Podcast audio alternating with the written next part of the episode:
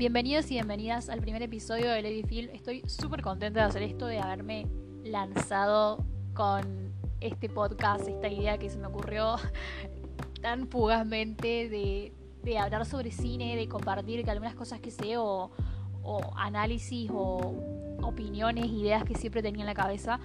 Sé que el primer episodio cuesta, sé que no va a ser fácil, que voy a tener un montón de errores tanto al hablar como en todo lo que es especificaciones técnicas, pero también sé que es un aprendizaje, que es un reto y que con, con a medida que vaya avanzando con nuevos episodios, esto va a ir mejorando y les voy a ir presentando cada vez más un mejor trabajo y un mejor resultado. Pero bueno, yo creo que por algo se empieza y supongo que esta va a ser la forma en la que voy a empezar yo. Empiezo por contarles que anoche contraté Amazon Prime y casi me muero porque, a ver, van, antes que nada, por supuesto que esto no es una colaboración con Amazon, que más quisiera yo que me paguen por hablar de Amazon, chicos, o sea, ojalá. Pero contraté Amazon Prime y casi me muero porque tiene para mi agrado un catálogo muy prometedor y una película que yo no había visto, que sabía que era muy buena, que todo el mundo me la recomendaba. Me decían, ay, mírate esta, mírate esta. Y yo, como, bueno, sí, otro día, no sé. Eh, y y no sé, la vi, me tenté, decidí darle play, me hice un cafecito, me preparé todo el ambiente que se prepara la persona que ama el cine para disfrutar una buena peli. Y puse Knives Out o Entre Navajas y Secretos del 2019 dirigida por Ryan Johnson, quien es literalmente un maestro, es un genio, es el, el mismo tipo que dirigió Brick, que es otra peli que recomiendo por si quieren ver. Knives Out es una película de misterio, pero al mismo tiempo es de comedia, como que va jugando un poco con las cosas. Es una película que cuenta con un elenco muy, pero muy prestigioso, no se dan ni idea, o sea, está protagonizado por Ana de Armas, Daniel Craig, Chris Evans. Nos encontramos también con Christopher Plummer, Jamie Lee Curtis y un montón, un montón de personajes que la verdad es que son todos muy conocidos y creo que nombrarlos me sacaría mucho tiempo, pero me parece que pueden ver la foto del episodio del podcast, así que van a poder ver la totalidad del elenco en esa foto. Analizando la peli, yo les digo que es increíble desde donde se la mire. No sé si es de las mejores del año pasado, porque es del 2019, pero es bastante entretenida. Es como una peli para pasar el, rato. No es tampoco eh, tan especial, o por lo menos no la siento como tan especial, pero es, es linda, es linda creo que dentro de las que estoy viendo en esta cuarentena me gusta bastante, la selecciono como una de las mejores.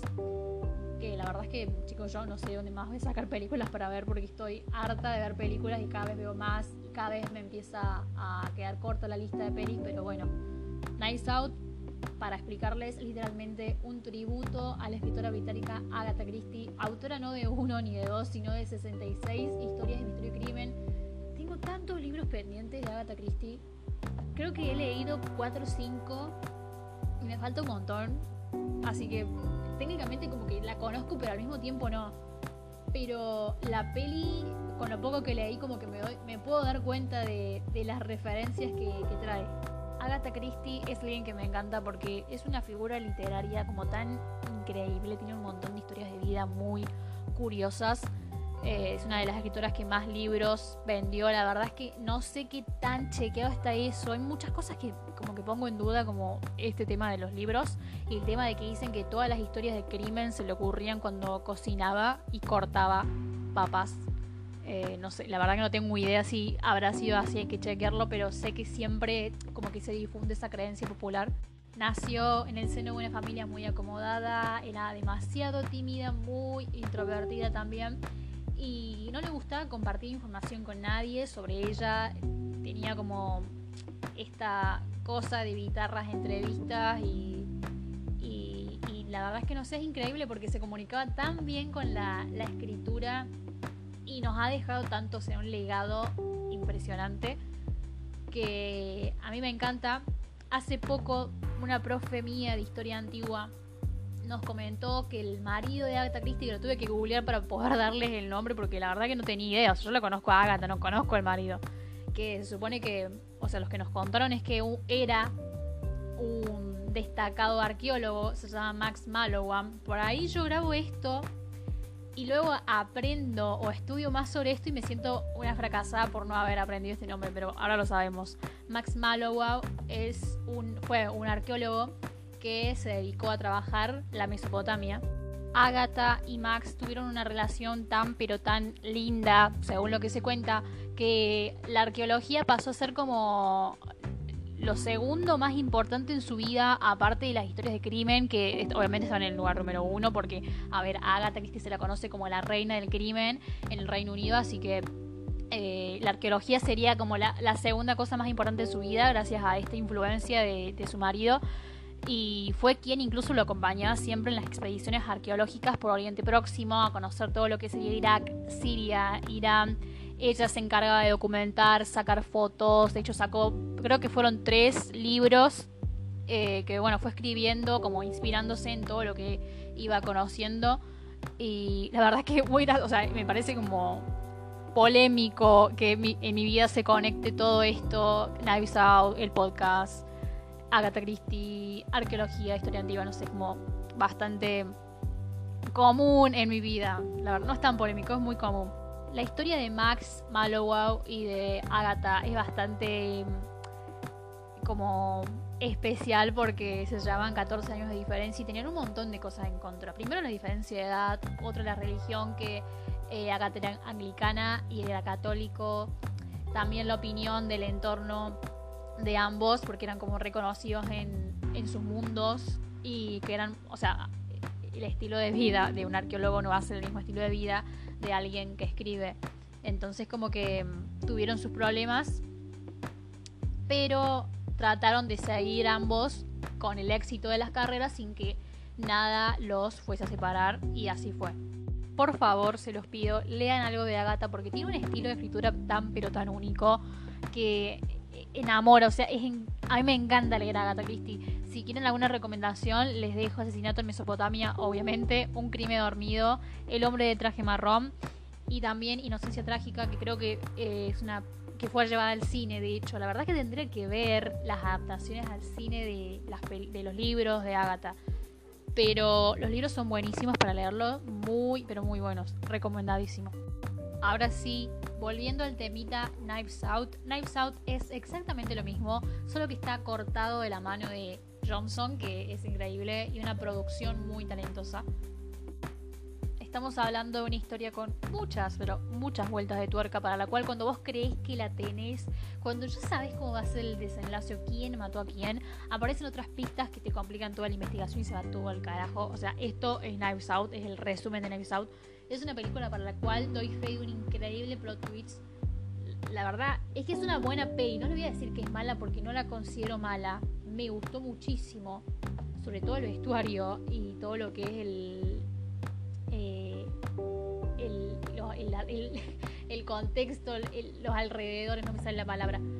Pero, no sé, yo creo que el plot twist fue fantástico. Si alguien me quiere hablar algún estos días, luego de escuchar el podcast para debatir el plot twist, porfa lo haga, porque yo todavía es que no lo supero, o sea, pienso eso y me muero tiene también un buen manejo de cámara, de encuadres, la fotografía, la historia de nuevo, el guion, el guion, chicos, un guion que yo jamás podía llegar a escribir. Agatha sí lo haría mucho mejor, pero un guion impresionante con una calidad narrativa que te morís.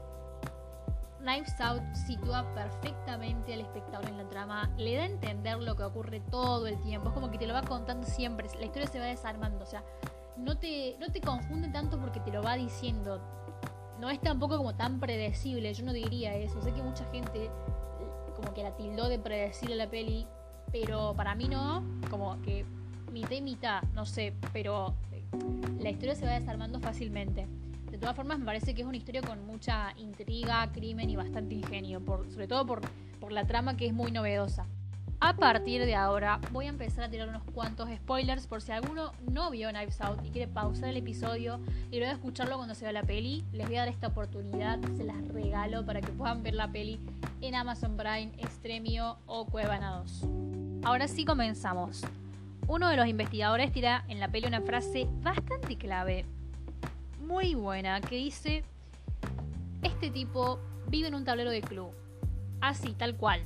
Y sí, Harlan Thromsey, un escritor reconocido de obras de misterio que se suicida aparentemente después de una fiesta familiar por su cumpleaños número 85.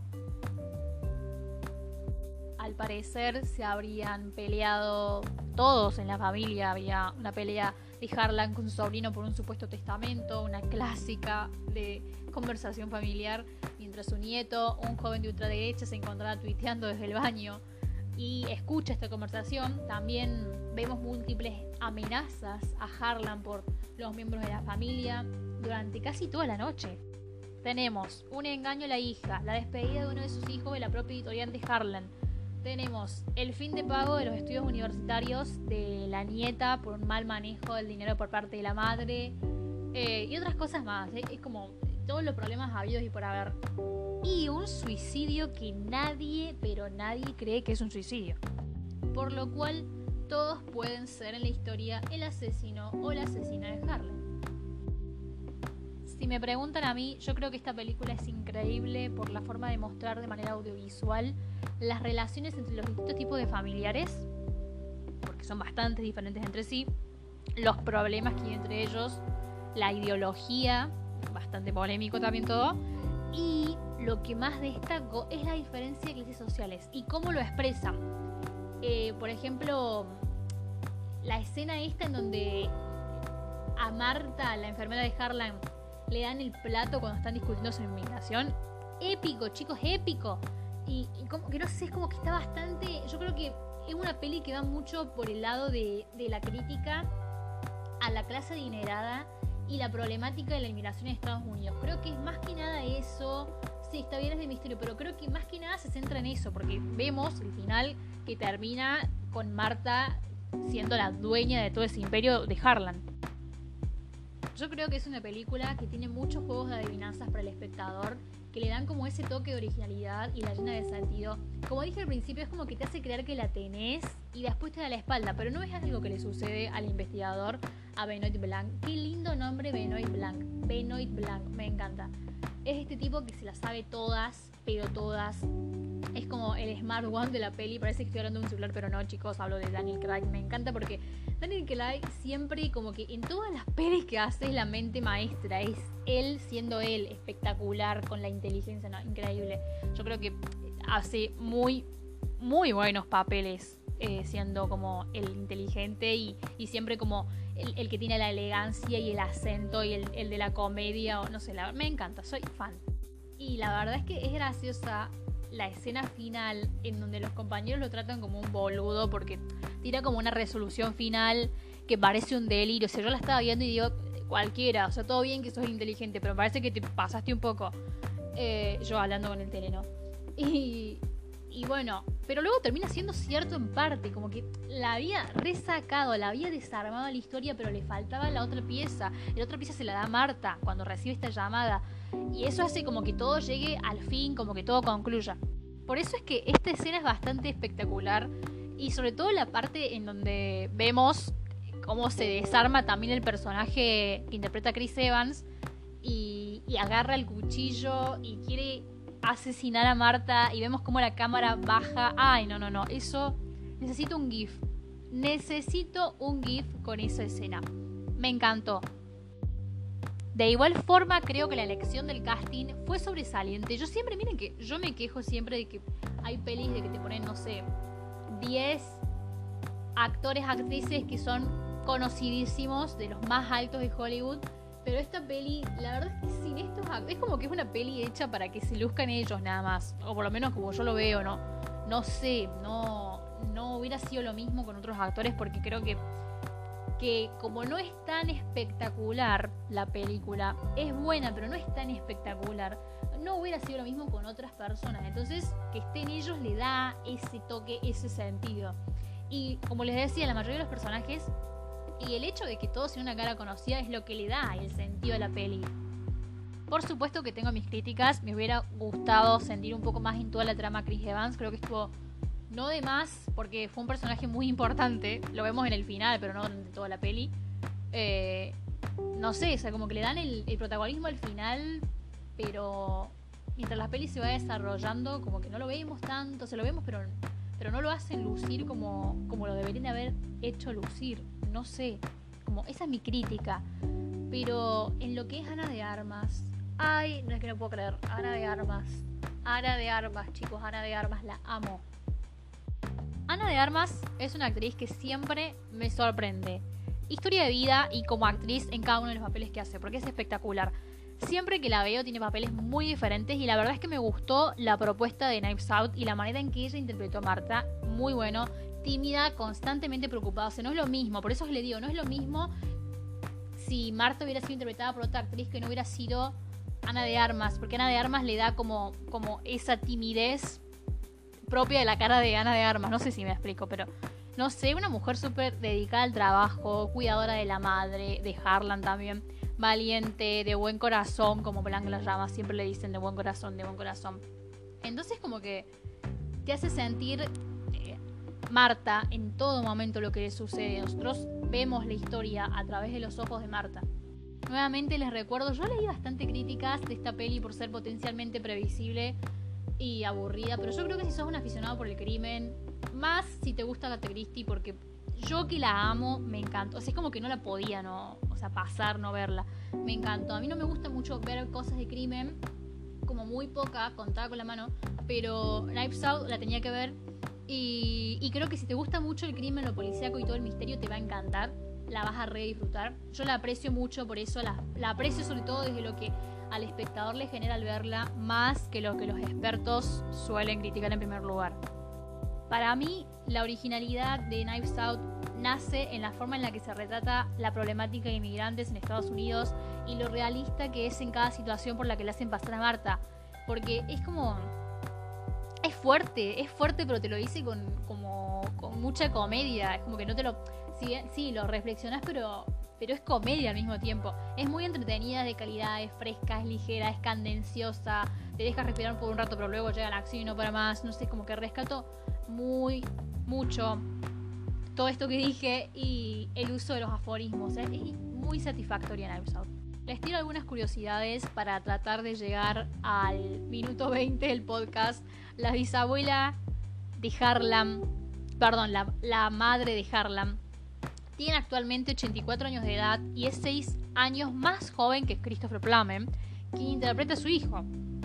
Otra más es que la idea esta de, de Don Johnson, actorazo, de su personaje, el hecho de que le entregue el plato vacío a Marta como si ella fuera la criada durante la conversación de inmigración, fue de él, o sea, increíble, porque yo creo que sin eso no hubiera sido lo mismo, es una aportación bastante buena.